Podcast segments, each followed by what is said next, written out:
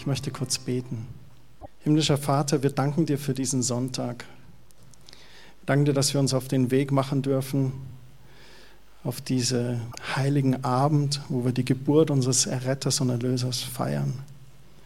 Ich bete, dass wir unsere Herzen öffnen, von dir zu empfangen, was du heute für uns hast. Ich danke dir, dass du uns überrascht, dass du in unser Leben sprechen wirst, zu jedem Einzelnen ganz persönlich heute Morgen. Amen. Ich möchte euch eine Stelle vorlesen aus dem Alten Testament, und zwar aus 1. Mose 49, Vers 10. In dem Kapitel geht es darum, dass der Stammvater Jakob seine Söhne gesegnet hat. Und er geht so Reihe und Reihe durch und dann kommt er zum Juda. Aus dem Stamm Juda ist das ganze Geschlecht fortgeführt, zu David hin auch und noch weiter. Und da heißt es im Vers 10, Judah, immer behältst du das Zepter in der Hand. Er sagt zu seinem Sohn, du sollst einer sein, der Regentschaft in seiner Hand halten soll. Und dann sagt er, Könige gehen aus deinem Stamm hervor, bis ein großer Herrscher kommt, dem alle Völker dienen. Und aus dieser Linie kam dann David hervor, ein König, den wir alle sehr gut kennen aus den biblischen Geschichten und viele andere Könige. Und dann heißt es aber, ein Herrscher wird kommen und dem werden alle Völker dienen. Was für ein Herrscher ist das, dem alle Völker dienen werden? Das geht doch gar nicht. Jedes Land hat doch seinen eigenen Herrscher. Das ist nur eine von vielen Stellen, in denen im Alten Testament erzählt wird, prophezeit wird, auch durch viele Propheten, dass da einer mal kommen wird. Und dieser eine wird herrschen und wird geboren werden. Und die Menschen waren die ganzen Jahrhunderte immer voller Erwartung. Sie hatten immer auf irgendetwas gewartet. Und kennt ihr das? Ich nutze das bayerische ihr heute, das ist dann für mich einfacher. Und kennt ihr das, wenn, wenn Kinder warten auf Weihnachten? Ich weiß nicht, wie das bei euch war. Meine Eltern, die hatten so ein Glöckchen und wenn das dreimal geklingelt hat, dann sind wir die Treppen runter geflitzt und voller Erwartung, voller Spannung waren wir. Oder wir sind voller Erwarten, wenn wir endlich den 18. Geburtstag hatten. Bei Rebecca war das vor kurzem der Fall, eine von meinen Töchtern. Und am Tag davor kam dann in der Post endlich der richtige Führerschein, nicht mehr nur das begleitete Fahren. Und endlich war der Führerschein da. Voller Erwartung. Und dann war er da. Und viele andere Dinge, wo wir voller Erwartung sind. In Lukas 1, Vers 26 ist beschrieben, wie ein Engel Maria die Geburt Jesu ankündigt. Da heißt es, Elisabeth war im sechsten Monat schwanger, als Gott den Engel Gabriel zu einer jungen Frau nach Nazareth schickte, einer Stadt in Galiläa. Die junge Frau hieß Maria und war mit Josef, einem Nachkommen König Davids, verlobt. Aus dem Stamme Juda. Und hier schließt sich wieder der Kreis aus der vorherigen Bibelstelle aus Mose. Könnte es sein, dass hier der große Herrscher hervorkommt? Der Engel kam zu ihr und sagte, sei gegrüßt, Maria, Gott ist mit dir, er hat dich unter allen Frauen auserwählt. Maria fragte sich erschrocken, was diese seltsamen Worte bedeuten könnten. Hab keine Angst, Maria, redete der Engel weiter. Gott hat dich zu etwas Besonderem auserwählt. Er sagt das zweimal. Du bist die Auserwählte. Und ich kann mir Maria gut vorstellen, wie schockiert sie war. Erstmal, dass so ein Engel erscheint. Ist jemand schon mal ein Engel erschienen? Mir auch noch nicht. Ich bin sicher, mein Pulsschlag würde höher gehen, mein Adrenalin würde sich steigern. Und dann sagt er auch noch zweimal, du bist auserwählt. Was für eine Situation dort. Und dann sagt er, du wirst schwanger werden und einen Sohn zur Welt bringen und Jesus soll er heißen. Und dann sagt der Engel weiter in Vers 32, er wird mächtig sein und man wird ihn Gottes Sohn nennen. Gott, der Herr, wird ihm die Königsherrschaft Davids übergeben und er wird die Nachkommen Jakobs für immer regieren und seine Herrschaft wird niemals enden. Seit Jahrhunderten wartet das Volk auf das verheißene König. Du hast dann lauter Vorstellungen, wie dieser Herrscher aussehen soll. Wenn es ein Herrscher geben würde, der das ganze Volk reagieren wird, das Ganze übernehmen wird, dann muss er relativ mächtig sein. Und solche Bilder sind sicherlich in ihre Köpfe vorgefallen. Die haben auch Herrscher gesehen, die richtig geherrscht haben und nicht Gutes getan haben mit ihrer Macht. Und viele Stellen aus den Büchern des Alten Testaments beschreibt das, was dieser König ist. Er wird ein König aus dem Stamm Juda, haben wir schon vorher gehört, ein Nachfahren Davids, von einer Jungfrau geboren, in Bethlehem, als Erlöser geboren und wird Messias in Hebräisch genannt und das griechische Christus. Der Sohn Gottes hier auf Erden. Als Passelam wird er sein Blut opfern zu vergeben der Sünde des Volkes. Steht auch im Alten Testament, wie dieser Herrscher sein wird. Er wird sterben und am dritten Tag auferstehen von den Toten. Er wird ewigen Frieden bringen und er wird ewig König sein. Er wird ewige Höhe Priester sein und er ist der Bringer der neuen Bundes, besiegelt durch sein eigenes Blut. Maria und Josef waren diese auserwählte Ehepaar, denen Gott seinen Sohn anvertraute, hier auf Erden als Menschensohn geboren zu werden. Man kann dann weiterlesen in Lukas Kapitel 2 die Geschichte von den Hirten auf dem Feld. In Vers 8 heißt es, in dieser Nacht bewachten draußen auf dem Feld einige Hirten ihre Herden. Und plötzlich trat ein Engel Gottes zu ihnen und Gottes Licht umstrahlte sie und die Hirten erschraken sehr. Als ich vorhin mich das Gesicht geschaut habe und diese, der noch ein bisschen müde ist von gestern, dann dachte ich, vielleicht ging es den Hirten ähnlich. Die saßen da bei der Nachtwache, vielleicht der Kopf so eingenickt, und auf einmal erscheint wieder dieser Engel. Ein gleißendes Licht weckt dich auf und du denkst, was ist denn jetzt wieder los? Und auch sie erschraken. Aber wieder in Vers 10 heißt es dann, der Engel sagte, fürchtet euch nicht. Ich verkündige euch eine Botschaft, die das ganze Volk mit großer Freude erfüllt. Und diese Hirten kannten auch alle die vorherigen Prophetien, die Voraussagen. Ein Herrscher wird geboren werden von einer jungen Frau.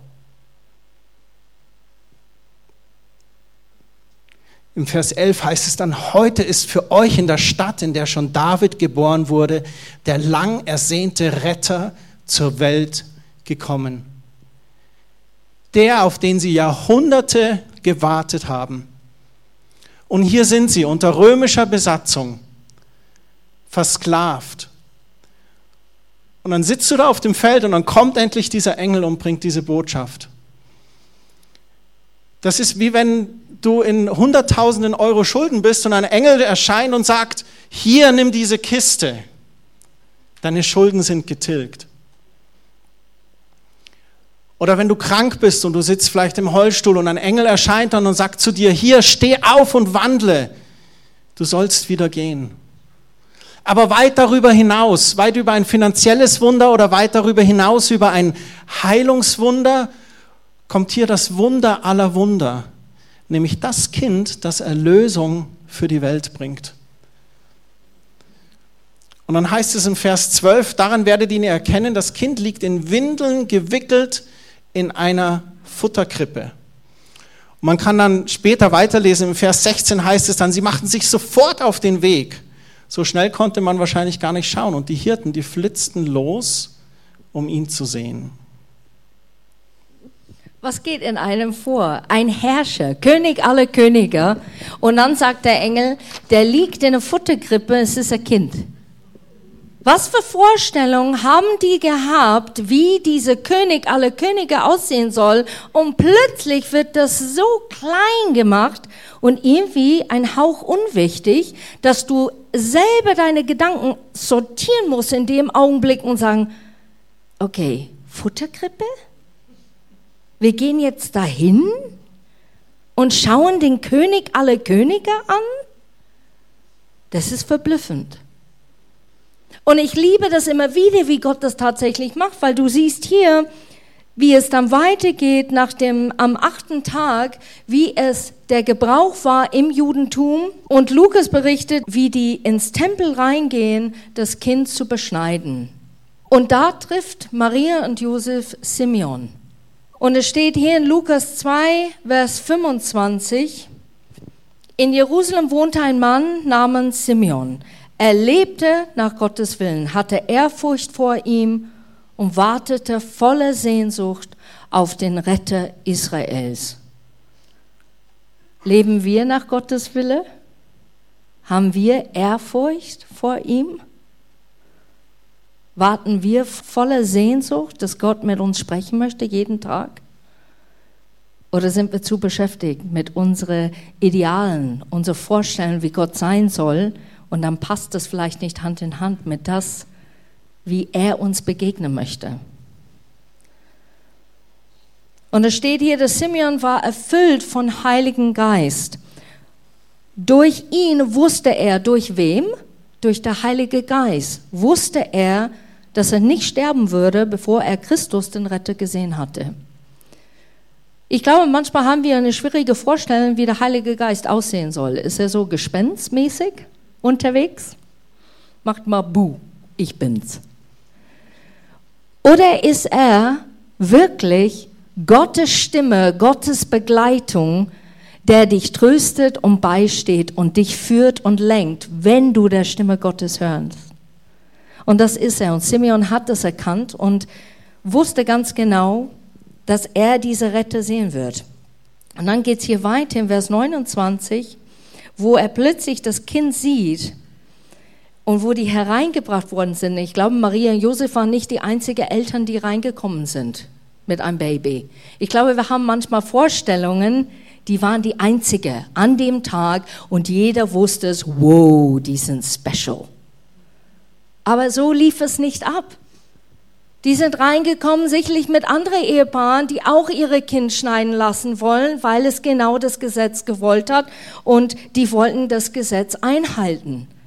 Aber Simeon hat's erkannt durch den Heiligen Geist und er sagt hier, Herr, du hast dein Wort gehalten, jetzt kann ich in Frieden sterben.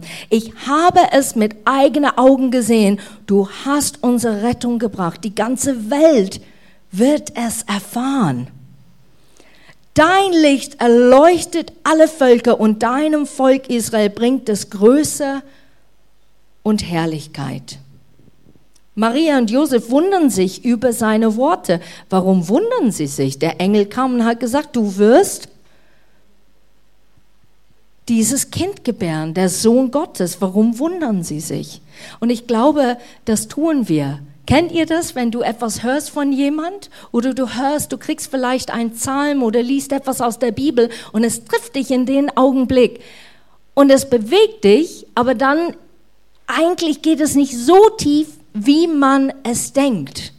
Und dann passiert irgendwas anders und das bestätigt dann das, was du gerade gelesen hast und du denkst, oh Moment mal, das ist jetzt kein Zufall, das geht tiefer, das macht was in mir. Und das ist genau dasselbe mit Maria und Josef. Die wundern sich über seine Worte. Und Simeon segnet sie und sagte dann zu Maria, Gott hat diese Kind dazu auserwählt, die Israeliten vor die Entscheidung zu stellen. Vor die Entscheidung zu stellen. Nicht zu erzwingen. Nicht wie ein Herrscher zu, zu dominieren und unter Druck zu setzen, sondern entscheiden zu stellen an ihm wird sich entscheiden, ob man zu Fall kommt oder gerettet wird. Menschen haben immer noch die Entscheidung heute. Gott ist nicht ein Gott, der einen Herrscher oder ein König aller Könige bringt, damit er reagiert über alle anderen, sondern er gibt uns diese freiwillige Wahl. Möchtest du mich kennenlernen? Hast du Lust, näher an mich zu kommen und mich zu vertrauen und zu sehen, dass ich wirklich ein Gott bin, der sein Wort hält. Dann heißt es noch, viele werden sich ihm widersetzen und so ihre geheimsten Gedanken offenlegen. Und dann sagt er zu Maria, der Schmerz darüber wird dir wie ein Schwert durchs Herz dringen. Und er spricht zu Maria quasi da schon, dass in all der Freude, die dieses Kind ihr bringen wird, wird am Ende des Tages ein Schmerz durch dich gehen. Warum ein Schmerz? Weil sie als Mutter von Jesus, als irdische Mutter, mitsehen wird, was 34 Jahre, circa 34 Jahre später geschehen wird. Dass aus diesem Kind in der Krippe auch das passieren wird, was von allen vorausgesagt wurde. Der Erlöser, der Erretter. Es wurde auch über ihn gesagt, dass er der ewige hohe Priester sein wird. Im alten Bund war es so, dass das Blut von Böcken und Kälbern im Tempel dargebracht wurde und versprenkelt wurde vom Hohepriester auf dem Altar, um Sündenerlass zu erwirken. Und die Bibel sagt, Jesus Christus ist der Erlöser und Erretter. Und durch seinen Tod und seine Auferstehung hat er sein Blut vergossen für uns zur Vergebung unserer Sünden und all unserer Schuld. Und das ist eigentlich das Wunder der Weihnacht, dass wir dieses kleine Kindlein, hier, wir haben auch unsere Krippe aufgebaut. Josef und Maria sind noch nicht angekommen. Aber dieses Kindlein, das in der Krippe liegt, das bestimmt ist, dass er das Opferlamm ist. Und er sagte im Garten Gethsemane, Vater, wenn es eine andere Möglichkeit gibt, dann lass uns die finden, aber nicht mein Wille, sondern dein Wille geschehe. Jesus hat sich untergeordnet und ging stumm wie ein Schaf zur Schlachtbank und hat sich hingegeben. Dietrich Bonhoeffer hatte einmal Folgendes gesagt. Kein Priester, kein Theologe stand an der Krippe von Bethlehem. Und doch hat alle christliche Theologie ihren Ursprung in dem Wunder aller Wunder, dass Gott Mensch wurde. Die heilige Theologie, sie entsteht im anbetenden Knien vor dem Geheimnis des göttlichen Kindes im Stall. Was sagt Dietrich Bonhoeffer hier? Meiner Meinung nach sagt er, dass du, wenn du alle Priester und Theologen zusammennehmen könntest und alle Weisheit der Erde, die versuchen würde zu erklären, was hier abgeht, das Ganze eigentlich ganz einfach und simpel ist. Gott wird Mensch im Kind in der Krippe. Und indem wir das akzeptieren und kniend anbeten, haben wir die gesamte Theologie eigentlich verstanden. Der Sohn Gottes wird Mensch. In Jesaja 9, Vers 1, da heißt es, das Volk, das im Finstern lebt, das sieht ein großes Licht und hell strahlt es auf über denen, die ohne Hoffnung sind. Im Vers 3 heißt es dann weiter, so wie du Israel damals aus der Gewalt der Midianiter errettet hast, so befreist du sie, damit ist das Volk gemeint, dann vor der schweren Last der Fremdherrschaft. Du zerbrichst die Peitsche, mit der sie zur Zwangsarbeit getrieben werden. Und dann kommt in Jesaja 9, Vers 5 dieser berühmte Vers, den wir oft aus Weihnachtskarten kennen. Was befreit uns von dieser schweren Last der Fremdherrschaft? Denn uns ist ein Kind geboren, ein Sohn ist uns geschenkt. Er wird die Herrschaft übernehmen und man nennt ihn wunderbarer Ratgeber, starker Gott, ewiger Vater, Friedensfürst. Er wird seine Herrschaft weit ausdehnen und dauerhaften Frieden bringen. Wie sein Vorfahre David herrscht er über das Reich, festigt und stützt es, denn er regiert bis in alle Ewigkeit mit Recht und Gerechtigkeit. Der Herr, der allmächtige Gott, sorgt dafür, er verfolgt beharrlich sein Ziel. Welche Fremdherrschaft beschreibt Jesaja hier in Vers 3? Und von welcher Herrschaft ist hier geredet, dass er wird seine Herrschaft weit ausdehnen und dauerhaften Frieden bringen? Sprechen wir hier von einem Weltbeherrscher, ähnlich wie in der Geschichte von Star Wars die dunkle Macht und die helle Macht, die gute Macht? Nee, es geht nicht darum, ein Land zu beherrschen. Gott wurde Mensch auf Erden, um seinen Frieden in unseren Herzen auszubreiten. In der Menschwerdung Jesu geht es darum, dass er sein Reich nicht bauen möchte durch irgendwelche irdischen Grenzen, sondern er baut sein Reich in den Herzen der Menschen. Und die Fremdherrschaft, von der er spricht, ist ganz einfach die, dort wo wir gottlos leben, wo wir den Dingen der Welt uns hingeben oder dem Lauf der Welt.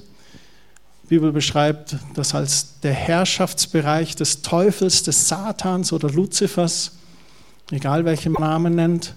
In diesem Bereich des Bösen, das ist diese Fremdherrschaft. Und die Bibel fordert uns auf, unsere Herzen zu öffnen für diese Herrschaft des Friedensbringers.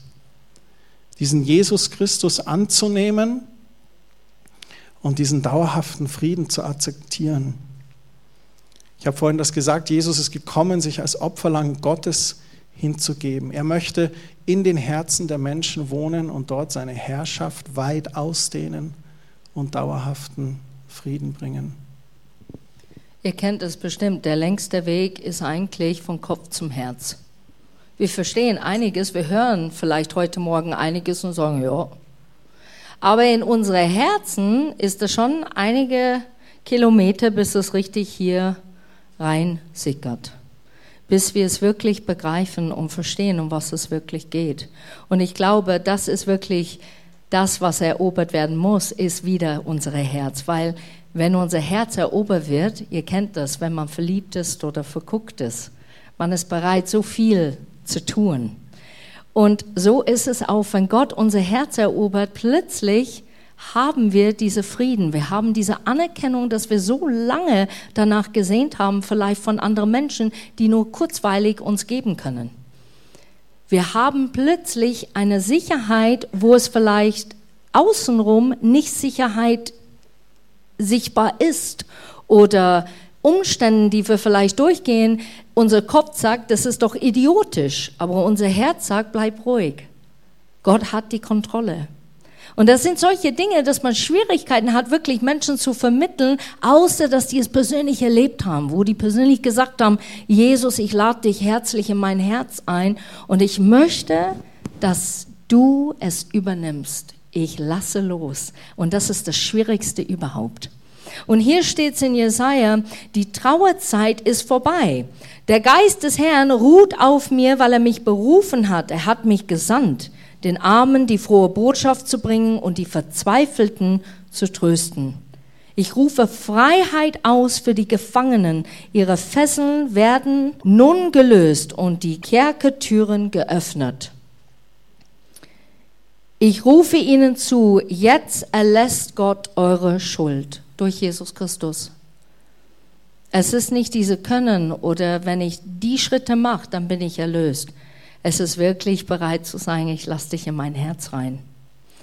Und das Volk hat den Messias erwartet. Die haben ihn wirklich erwartet. Die hatten die Schnauze voll. Wer hat manchmal die Schnauze voll? Ich glaube, wir alle. Ne? Wir können alle jetzt ein Lied davon singen. Aber deshalb hatten die so eine Sehnsucht. Und wenn du irgendwann an einen Punkt kommst in dein Leben, wo du nicht mehr kannst, wirklich nicht mehr kannst, das ist ein Punkt, und jetzt kommt der Bonus, wo man loslässt. Nicht aufgibt. Das ist der Unterschied. Nicht aufgeben, loslassen. Und wenn man loslässt zu jemand, der weiß, was er tut, dann ist das sowieso der beste Weg. Und dann lässt man los und die haben diese Erwartung in sich getragen. Und jetzt frage ich euch, was erwartet ihr jetzt in den nächsten Tagen? Was erwartet ihr? Ja, mei, ja, Stress, kochen, putzen, Ski aussehen, neues Kostüm kaufen, ich weiß es nicht, Geschenke. Wann schaffe ich das alles? Kriege ich das auf die Reihe? So eine schöne Stadezeit. Ich liebe das Wort. Der Stadezeit ist gekommen. Viele lachen. Stade, wo ist er denn? Weil wir sind so konsumiert worden, wie es sein soll, statt eigentlich es selber zu sagen, wie es sein soll. Was erwartest du? Und die zweite Frage ist, öffnest du dein Herz Lässt du Gott rein? Traust du ihm das zu, dass er reinkommen kann und dass er so vertrauenswürdig ist, dass er die Situation übernehmen kann?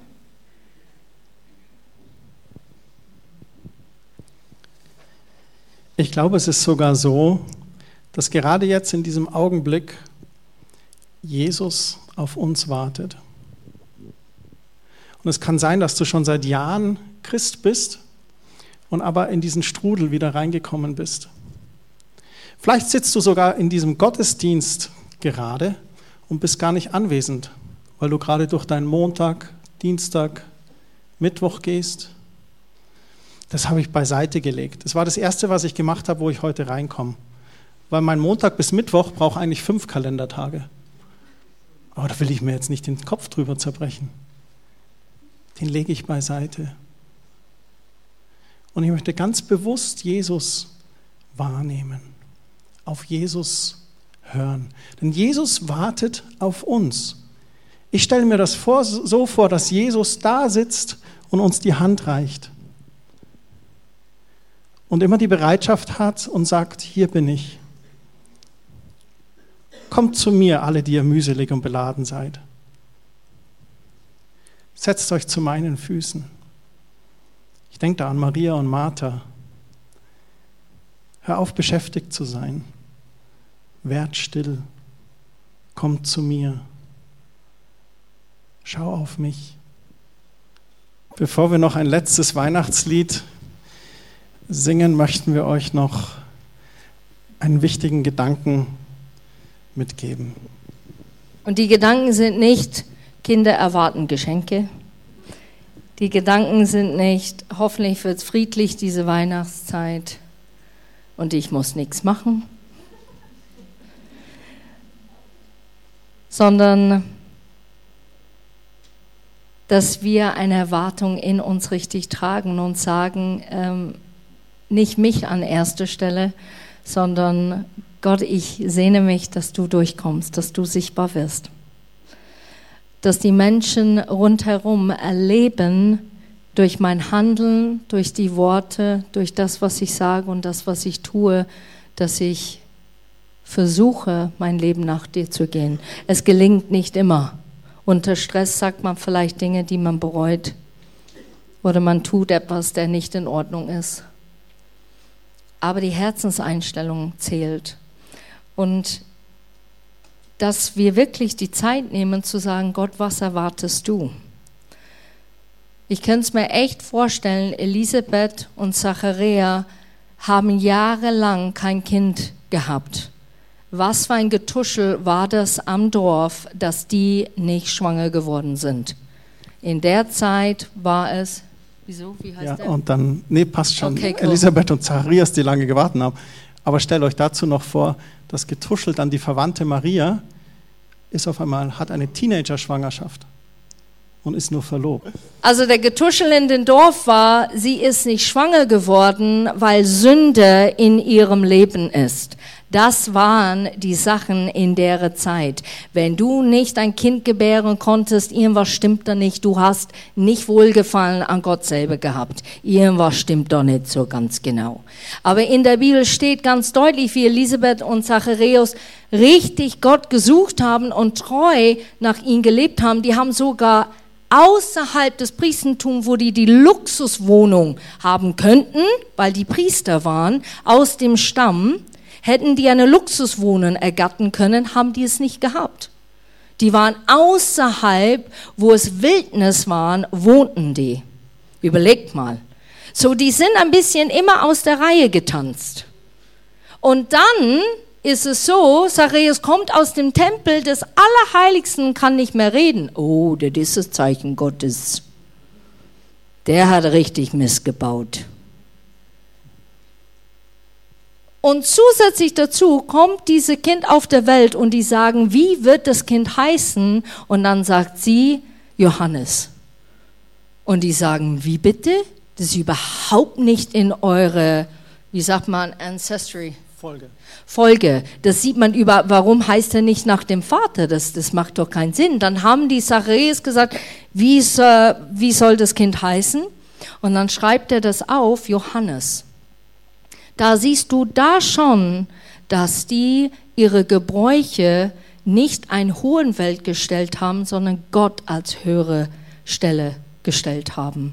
Und so war es auch mit Maria und Josef. Stell dir das mal vor, eine junge Frau und sie wird schwanger und sie muss dann die Leute sagen, nee, ich, äh, ich habe wirklich nichts getan. Das ist wirklich Heilige Geist, weißt du, Gott. Und dann schauen die dich an. So wie heute, die würden dich genauso anschauen. Und nicht glauben. Und du kommst mit diesem Stigma in diese Welt und du sagst, trotz allem werde ich Gott folgen. Trotz allem, alle Erwartungen oder Druck, die Leute mir geben möchten, trotz allem sage ich Ja zu Gott und Nein zu dem Mensch. Und das ist genau das, was wir euch heute fragen möchten. Was für eine Erwartung geht ihr rein am Heiligabend? Was für eine Erwartung habt ihr am 25., wenn ihr vielleicht die Verwandtschaft trifft? Vielleicht nicht die Lieblingsonkel oder Tante, wer weiß. Ist es Gottes Wille, der geschieht in dem Augenblick oder nicht? Und das ist eigentlich, wo wir euch hinführen möchten heute. Wir kennen alle die Geschichte, wir kennen Weihnachten, wir haben es so oft gehört. Wir kennen sogar die Lieder vielleicht auswendig und die berühren uns nicht mehr, weil wir die auswendig kennen. Aber es ist immer dieser Punkt anzukommen und innezuhalten und sagen, Gott, möchtest du was anders machen dieses Jahr? Wie soll ich mich verhalten? Und Gott teilt so gerne mit. Wisst ihr das? Er redet so gerne mit uns. Manchmal reden wir zu viel und Gott sagt, je, wollte eigentlich was dazu ergänzen. Und wir sind schon wieder unterwegs nach unser Gebet. So, geh in diese Stille und frage ihn, was erwartest du? Wir haben heute von drei Erwartungen gesprochen. Die erste Erwartung war die jahrhundertelang auf den Erlöser und Messias dann wird er geboren, er ist endlich da. Dann haben wir darüber geredet, dass Jesus, dass Gott eine Erwartung an uns hat, dass wir uns ihm zuwenden, die Hand, die er uns darreicht durch den Sohn, dass wir diese annehmen.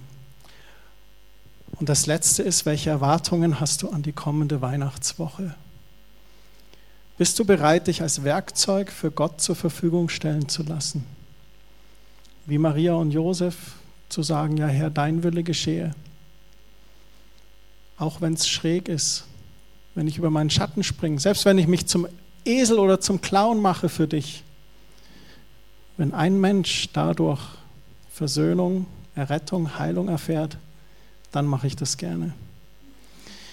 Wie viele von euch wissen, hat Kerstin einen Chor und wir hatten am ersten und dritten Advent vier Konzerte und an einem der Abende hat sie gesagt, ich möchte euch herausfordern, dieses Jahr Weihnachten, wenn es da was gibt, wo vielleicht Beziehungen kaputt sind, eingefroren oder Funkstille ist, sei mutig und geh auf die andere Person zu.